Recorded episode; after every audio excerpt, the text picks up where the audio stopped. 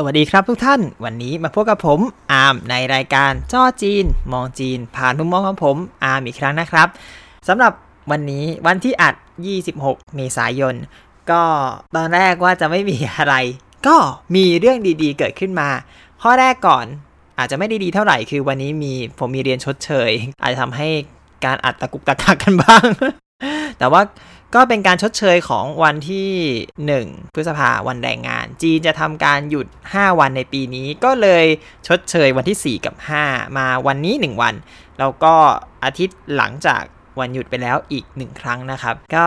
เป็นการชดเชยแบบจีนๆก็จะประมาณนี้ไม่มีคำว่าหยุดยาวที่แท้จริงนะครับก็ต้องทำงานยาวชดเชยกันไป วันนี้นอกจากเรื่องการเรียนแล้วก็มีข่าวอย่างนึงก็คือจากกลุ่มในห้องเองรวมถึงอาจารย์ก็พูดกันด้วยว่าเห็นว่าทางคณะกรรมการการศึกษาของฟูเจียนก็บอกแล้วว่านักเรียนในประเทศสำหรับคนจีนด้วยกันจะให้เริ่มกลับมาที่มหาวิทยาลัยได้ในวันที่20พฤษภาคมในที่สุดเราก็จะได้เปิดเรียนอย่างเป็นทางการแล้วโดยมีเพื่อนร่วมเรียนอย่างเป็นทางการนะครับแต่สำหรับนักเรียนต่างชาตินั้นก็ยังคงต้องรอต่อไปแต่ได้ข่าวว่าก็จะเร่งนักเรียนต่างชาติให้กลับเข้ามาเหมือนกันก็จะได้รันการศึกษาได้อย่างเป็นระบบต่อไปโดยที่ไม่ต้องซ้ำซ้อนนะครับอันนี้ก็ต้องคงจะต้องติดตามข่าวกันต่อไปว่าจะเป็นอย่างไรสำหรับตัวผมที่อยู่ข้างในเองนั้นก็คงจะต้องเป็นไปตามนักเรียนในประเทศจีนนะฮะ คงต้องไปเรียนเหมือนเดิมก็ว่ากันไปครับอันนี้คือข่าวอัปเดตในอาทิตย์นี้วันนี้อยากจะมาเล่าประสบการณ์ดีกว่าเพราะว่าเราขาดการเล่าประสบการณ์มาหลายครั้งหลายคราและมีเรื่องมาเมามันก็ควรจะต้องมาเมาเนาะประสบการณ์ฝึกงานตำรวจที่จีนจะเรียกว่าฝึกงานนั้นก็ไม่ถึงกับ 100% แต่ว่ามันก็เหมือนฝึกงานไปด้วยและมันก็ไม่เหมือนฝึกงานไปด้วยจะต้องพูดว่ามันก้ำกึ่งเพราะว่าข้อที่หนึ่งคืออันนี้มันไม่ได้มาเป็นทางการผมก็เลยเรียกว่าเป็นฝึกงานมากไม่ได้และข้อที่2เราก็ไม่ได้ทำอะไรมากคือเรามาดูเขาทำงานมากกว่านะครับเรื่องมันเริ่มต้นขึ้นที่พอผมมาเสียเหมือนเนี่ยก็เหมือนกับตำรวจเราก็มีงานกับเขากันมาอยู่เสมอใช่ไหมครับเราก็มาทำงานร่วมกันก็จนปิดเทอมแรกก็ผมได้รับการบอกกล่าวมาว่าเนี่ยให้ไปฝึกงานนะให้มาฝึกกับที่โรงพักจีเหมยจริงๆต้องเรียกว่ากองกำกับเพราะว่าไซส์มันเท่าโรงพักแต่มันใหญ่กว่าอันนี้ข้ามไปแล้วกันนะฮะเพราะว่าสับทางตำรวจ เดี๋ยวหลายคนจะงงผมขอเรียกก่อนว่ากองกำกับการจีเหมยก็คือกองกำกับที่ดูแลเขตจีเหมยนี้โดยเฉพาะก็คือเขตที่ผมเรียนนี่แหละวันแรกที่ไปเนี่ยต้องบอกเลยว่าเราแบบเฮ้ยเรามาฝึกงานเราต้องให้เกียรติสถานที่มากๆเราฝึกงานอะมันก็ต้องแบบเต็มที่ต้องจัดเต็ม first impression ต้องมาก็จัดไปเลยครับใส่ชุดตำรวจใส่อะไรไปเรียบร้อยใส่เต็มเครื่องแบบเต็มยศหัวจรดเท้ารองเท้าขัดมันทุกอย่างปั๊บไปพร้อมรายงานไปถึงห้องผู้กำกับที่โรงพักจีเหมยไปถึงปุ๊บผู้กำกับมองหน้าแรกปุ๊บใส่มาทำไมคือต้องนึกหน้าผู้กำกับตามคือผู้กำกับมองขึ้นมาปุ๊บแล้วทำหน้าเหวอหนึ่งทีแล้วก็ใส่มาทำไม ในขณะที่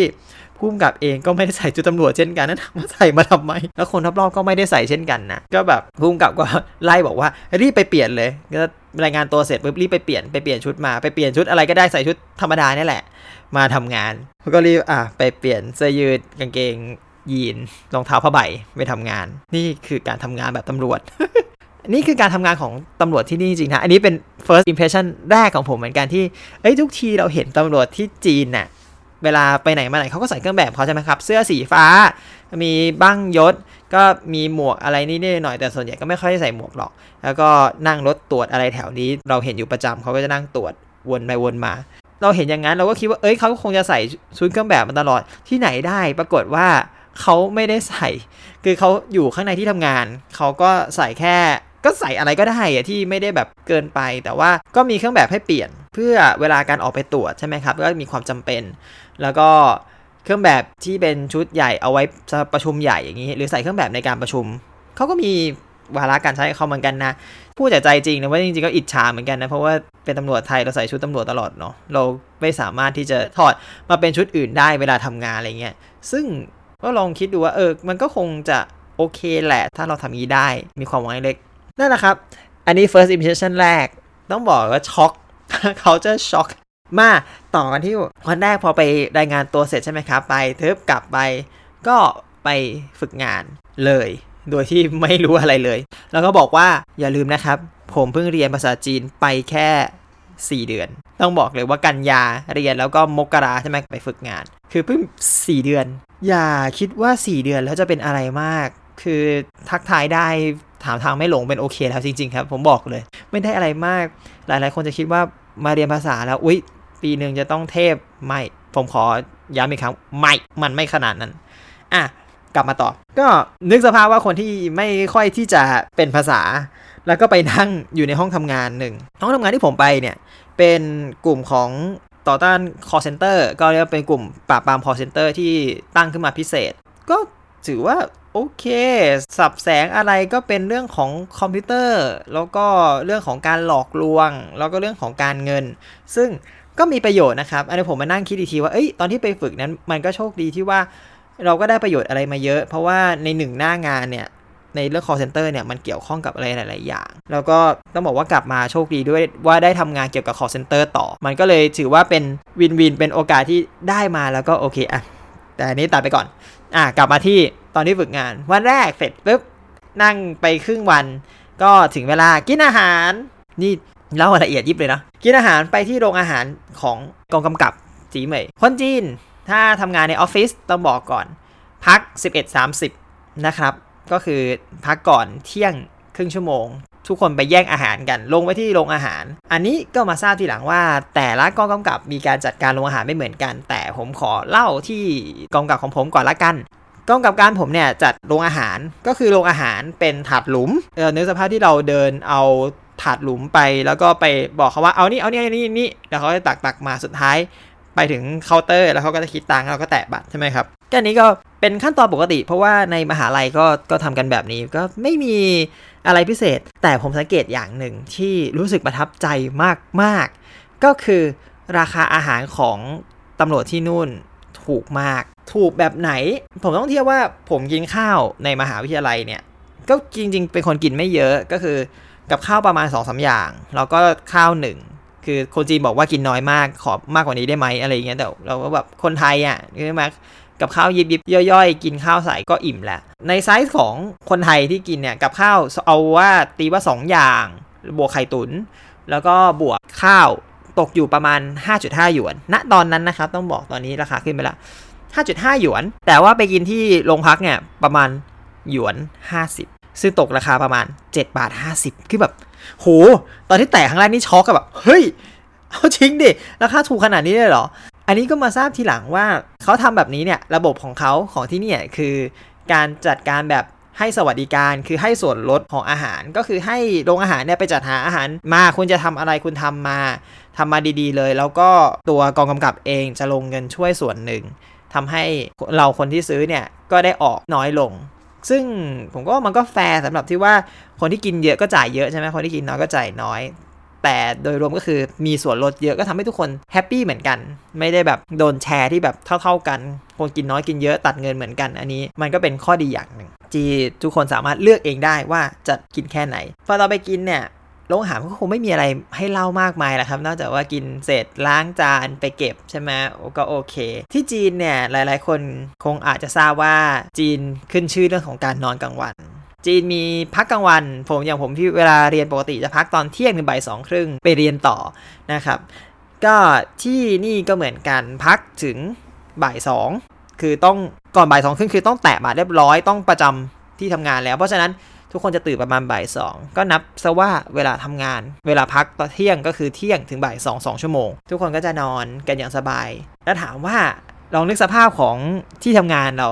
แล้วเขาจะไปนอนที่ไหนใช่ไหมครับนึกสภาพโรงพักหรือกองกำกับหรืออะไรก็แล้วแต่มันไม่มีที่นอนแต่ของจีนเนี่ยเขามีที่พักให้ด้วยตึกที่ผมอยู่ที่เป็นกองกำกับจีเหมยเนี่ยเป็นตึกที่มี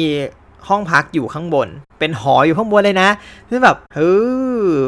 แล้วหอไม่ได้เหมือนแฟลตนะครับต้องบอกก่อนว่าไม่เหมือนแฟลตบ้านเราด้วยคือหอเนี่ยต้องเรียกว่า1เตียงสำหรับ1คนนี่น่าจะสิ่งที่ถูกกว่า1ห้องก็จะแล้วแต่ว่าจะแบ่งเยอะแบ่งน้อยอันนี้อย่างที่ผมทราบไอ้ที่ผมอยู่เนี่ยห้องผมก็จะมีทั้งหมด6คนก็คือเป็นเตียงบนเตียงล่างแบ่งกัน6ที่แล้วก็มีห้องน้ำให้มีตู้เก็บเสื้อผ้าให้ซึ่ง อันนี้จริงๆผมว่าก็มาคิดดูว่าเอ้ยมันก็เป็นเรื่องที่ดีนะสำหรับสวัสดิการของจีนก็คือ 1. ถ้าสมมติว่าคุณเป็นตำรวจมาเพื่อรอเวรแล้วก็สามารถมานอนรอที่นี่ได้หรือว่าออกเวรดึกไม่อยากกลับบ้านแล้วก็นอนที่นี่ได้เลยแล้วก็ไม่มีเรื่องของครอบครัวใครมาเกี่ยวข้องเพราะฉะนั้นที่นี่ก็จะมีแต่เจ้าหน้าที่ตำรวจด้วยกันเพราะฉะนั้นความปลอดภัยก็จะสูงแล้วก็เรื่องงานเรื่องความลับในงานบางงานอะไรอย่างเงี้ยครับก็ค่อนข้างที่จะปลอดภัยมากอันนี้ก็เป็นเรื่องดีด้วยนอกจากนี้ก็เหมาะสำหรับคนที่ยังไม่มีคู่ครองไม่มีแฟนไม่มีอะไรเขาก็จะมาอยู่ที่นี่ได้ก็อยู่ก็คือใช้ชีวิตเหมือนหอจริงๆเหมือนที่หอในมหาวิทยาลัยอะไรอย่างนั้นเลยนะครับเสร็จพักผ่อนเรียบร้อยตื่นมาเราไม่ต้องแตะบาทกับเขาเพราะเราแค่ฝึกงานเฉยๆก็มานั่งแบล็งต่อ ก็ชีวิตก็จะวนอย่างนี้ทุกวันก็คือไปเช้ากินข้าวนอนแล้วก็มารอบบ่ายแล้วก็กลับหออันนี้คือชีวิต1วันเท่านั้นแต่ถามว่าไปแล้วที่เราไม่เป็นภาษาเนี่ยไปแล้วเราได้อะไรอันนี้ต้องบอกเลยว่ามันเป็นเกรดเล็กๆของการเรียนรู้แบบประสบการณ์มากกว่าอันนี้จะต้องเรียกว่าผมมาแบ่งปันเพราะว่าวิธีการเรียนของแต่ละคนไม่เหมือนกันบางคนใช้วิธีได้บางคนใช้วิธีนี้ไม่ได้แต่ก็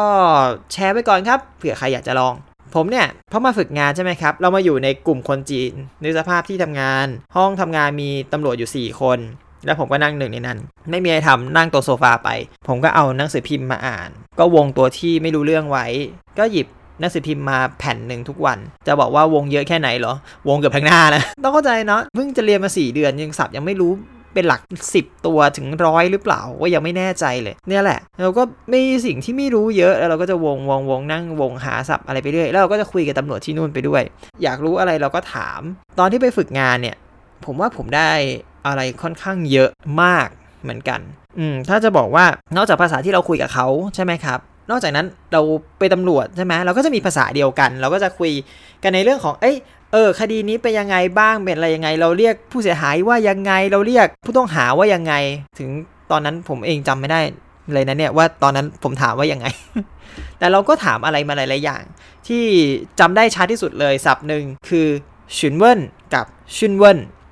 ชุนเวินเนี่ยเป็นการถามแบบสอบปากคำพยานชุนแปลว่าหาใช่ไหมครับแล้วก็อีกคำหนึ่งก็คือชุนเวินออกเสียงใกล้ๆกันเลยแต่สำเนียงเขาเรียกว่า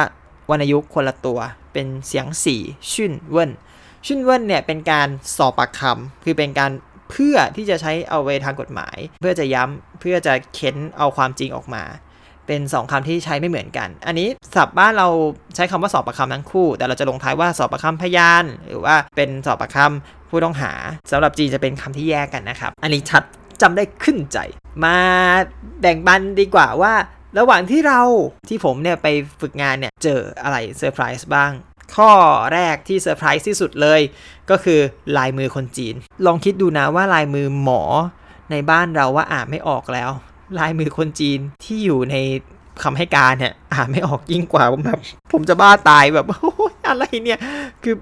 มันขยุกขยุยมันรวมกันเป็นก้อนเลยอ่ะแล้วมันอ่านไม่ออกเลยสักตัวต้องบอกก่อนนะตอนนั้นเป็นอะไรที่ท้อใจมากคือผมอยากเพราะมันเป็นตำรวจใช่ไหมเราก็อยากจะสนใจอยากจะรู้เรื่องว่าคดีนี้มันเกิดอะไรขึ้นอะไรยังไงบ้างเราก็อยากจะเอามาอ่านพอหยิบใบคำให้การมาอ่านปุ๊บเราจะอ่านยังไงอ่านไม่ออกสักตัว ไม่รวมศัพท์ที่ไม่รู้อีกนะลายมือก็อ่านไม่ออกโอ้ตายเซอร์ไพรส์มากข้อที่2 อีกเซอร์ไพรส์นึงก็บอกไปแล้วก็คือที่ตำรวจทำงานโดยใส่ชุดทั่วไปแล้วก็แต่งเครื่องแบบเฉพาะงานพิธีการหรือว่างานประชุมเท่านั้นอันนี้ก็เป็นเรื่องเซอร์ไพรส์ที่2เรื่องที่3ผมเองก็เพิ่งรู้ว่าตำรวจจีนเนี่ยเขาก็มีรถที่เอาไว้ใช้สำหรับแต่ละหน่วยเอาไว้ใช้ครับมีจริงมีรถในแล้วก็รถเขาเรียกอะไรรถที่ใช้เป็นสปายเหมือนกันคือเป็นรถทั่วไปที่หน้าตาเหมือนกันซึ่งเขามีสัญลักษณ์บางอย่างไว้สังเกตเหมือนกันอันนี้ผมไม่สามารถบอกได้เพราะควรจะต้องเป็นความลับของทางราชการจีนนะครับก็จะมาบอกให้ว่าเขาก็มีไว้สำหรับการสะกดรอยหรือการใช้ในราชการหลวงที่ไม่ใช่แบบเป็นทางการมากๆเพราะว่าจีนจะไม่มีเหมือนบ้านเราที่แบบเป็นรถธรรมดาแล้วก็แปะว่าแบบรถของโรงพักนี้หรืออะไรหรือที่ทำงานนี้อะไรอีกเลยก็ไม่ค่อยมีเท่าไหร่ยกเว้นแต่แบบรถเฉพาะทางที่แบบรถสายตรวจอย่างนี้รถเหมือนกับรถปฏิบัติการพิเศษหรือว่ารถต่อต้านอะไรก็แล้วแต่เขาก็จะมีสติ๊กเกอร์อันนั้นก็เป็นรถเฉพาะทางของเขาไปแต่เขาจะมีรถธรรมดาพวกเนี้ยไว้ใช้ไปนู่นไปนี่อะไร เล็กๆน้อยๆอันนี้จริงๆดูในหนังจีนได้นะครับซีรีส์จีนก็จะมีพวกอย่างตำรวจเวลาไปทำงานบางคนขับรถธรรมดาไม่ใช่เหมือนตำรวจบ้านเราว่าขับรถตัวเองนะเขาขับรถหลวงไปทำงานแต่ว่าเป็นแค่รถธรรมดาแบบไม่ติดอะไรเลยแล้วก็ความประทับใจในการฝึกงานเซอร์ไพรส์อีกอันหนึ่งก็คือได้ไปสัมผัสในสิ่งที่ชาวบ้านไม่ค่อยได้สัมผัสเช่นได้ไปอัยการมาแล้วนะครับสำนักงานอัยการของจีเหมยแล้วก็ไปคุมประพฤติอันนี้ผมเป็นคนแปลว่าคุมประพฤติแต่จริงๆเป็นเรือนจำชั้นแรกก่อนที่จะเป็นแดนในอันนี้ผมไม่แน่ใจศัพท์ของราชทัณฑ์เขาเรียกไงก็เป็นแดนที่รอการตัดสินแต่ผมเรียกว่าคุมประพฤติเพราะว่าถ้าแปลตรงตัวสิ่งนี้เขาเรียกว่าข้านโฉส่วก็คือมีเอาไว้ดูควบคุมและดูแลผมก็เลยเรียกเป็นคุมประพฤติซึ่งแตกต่างจากบ้านเราพอสมควร นะครับได้ไปดูข้างในว่าเขาเป็นยังไงเขาทำยังไงได้ดูการสอบปากคำผู้ต้องหาสอบปากคำผู้ต้องสงสัยสอบปากคำผู้เสียหายนี่คิดถึงแล้วก็อิ่มใจปีนี้ไม่ได้ไปเสียดายมากเลยตอนแรกผมพูดไว้อย่างดิบดีเหมือนกันว่าผมอยากจะไปฝึกงานเพราะว่าถึงแม้ว่าผมจะอยู่มา4ปีแล้วก็ทำงานเกี่ยวกับภาษามาอีก2ปีผมก็ยังว่าตัวเองยังคงขาดความรู้อะไรเยอะแยะมากมายก็ยังคงอยากจะได้อยากจะเรียนรู้กันต่อไปเพื่อเป็นตำรวจที่ดีเย่เราจะเป็นจิงชาที่ดีเย่เราพูดถึงเรื่องนี้เราก็แอบอมยิ้มเล็กๆเนาะ นี่แหละครับเอาละสำหรับเรื่องในวันนี้ก็น่าจะเพียงพอเท่านี้พอดีเมื่อกี้เลยระหว่างที่ผมกำลังอัดรายการนี้อยู่เนี่ยก็มีอาจารย์ส่งข้อความเข้ามาพอดีเลยครับได้ข้อสรุปแล้วเคาะแล้วจากคณะกรรมการการศึกษาฟูเจียนบอกว่าวันที่6พฤษภาคมก็จะให้เขาเรียกว่าปวชปวสปตรีปโทในปีที่จะจบให้กลับเข้ามาเรียนโดยปกติต่อมาวันที่11พฤษภาคมก็ให้เป็นนักเรียนมัธยมประถมแต่ว่ายกเว้นประถม1ประถม2แล้วก็อนุบาลให้รอไปก่อนที่เหลือเปิดปกติต่อไปวันที่20พฤษภาคมอย่างที่ผมแจ้งไว้ตอนแรกก็คือนักเรียนระดับปวชปวสปตรีปโทที่นอกเหนือจากเอาว่าทุกชั้นแหละเรียกง่ายๆทุกชั้นเปิดเรียนตามปกติในที่สุดเราก็กำหนดวันแล้วนะครับแล้วยินดีเป็นอย่างยิ่ง นี่แหละค่ะก็ข่าวอัปเดตวันนี้พร้อมกับเรื่องที่เล่าของวันนี้ถ้าเพื่อนๆมีอะไรอยากจะแชร์อยากจะคุยด้วยหรืออยากสงสัยอยากจะถามอยากจะให้เล่าเรื่องอะไรบ้างก็มาคุยกันได้นะครับผมมีเพจ Facebook ก็คือเพจจ้อจีนกับจิงช้าชูสุหาคำว่าจ้อจีนใน Facebook ก็จะเจอเลยมาแวะแปะคำถามได้แล้วก็ผมจะคอยตามอ่านทุกท่านนะครับก็มีอะไรแนะนำมาคุยกันได้บอกกันได้ทุกเรื่องเลยยกเว้นยืมเงินก็ขอขอบคุณชาว Infinity Podcast ทุกท่านนะครับที่มาให้การรับฟังแล้วเจอกันใหม่ตอนหน้านะครับผมสวัสดีครับ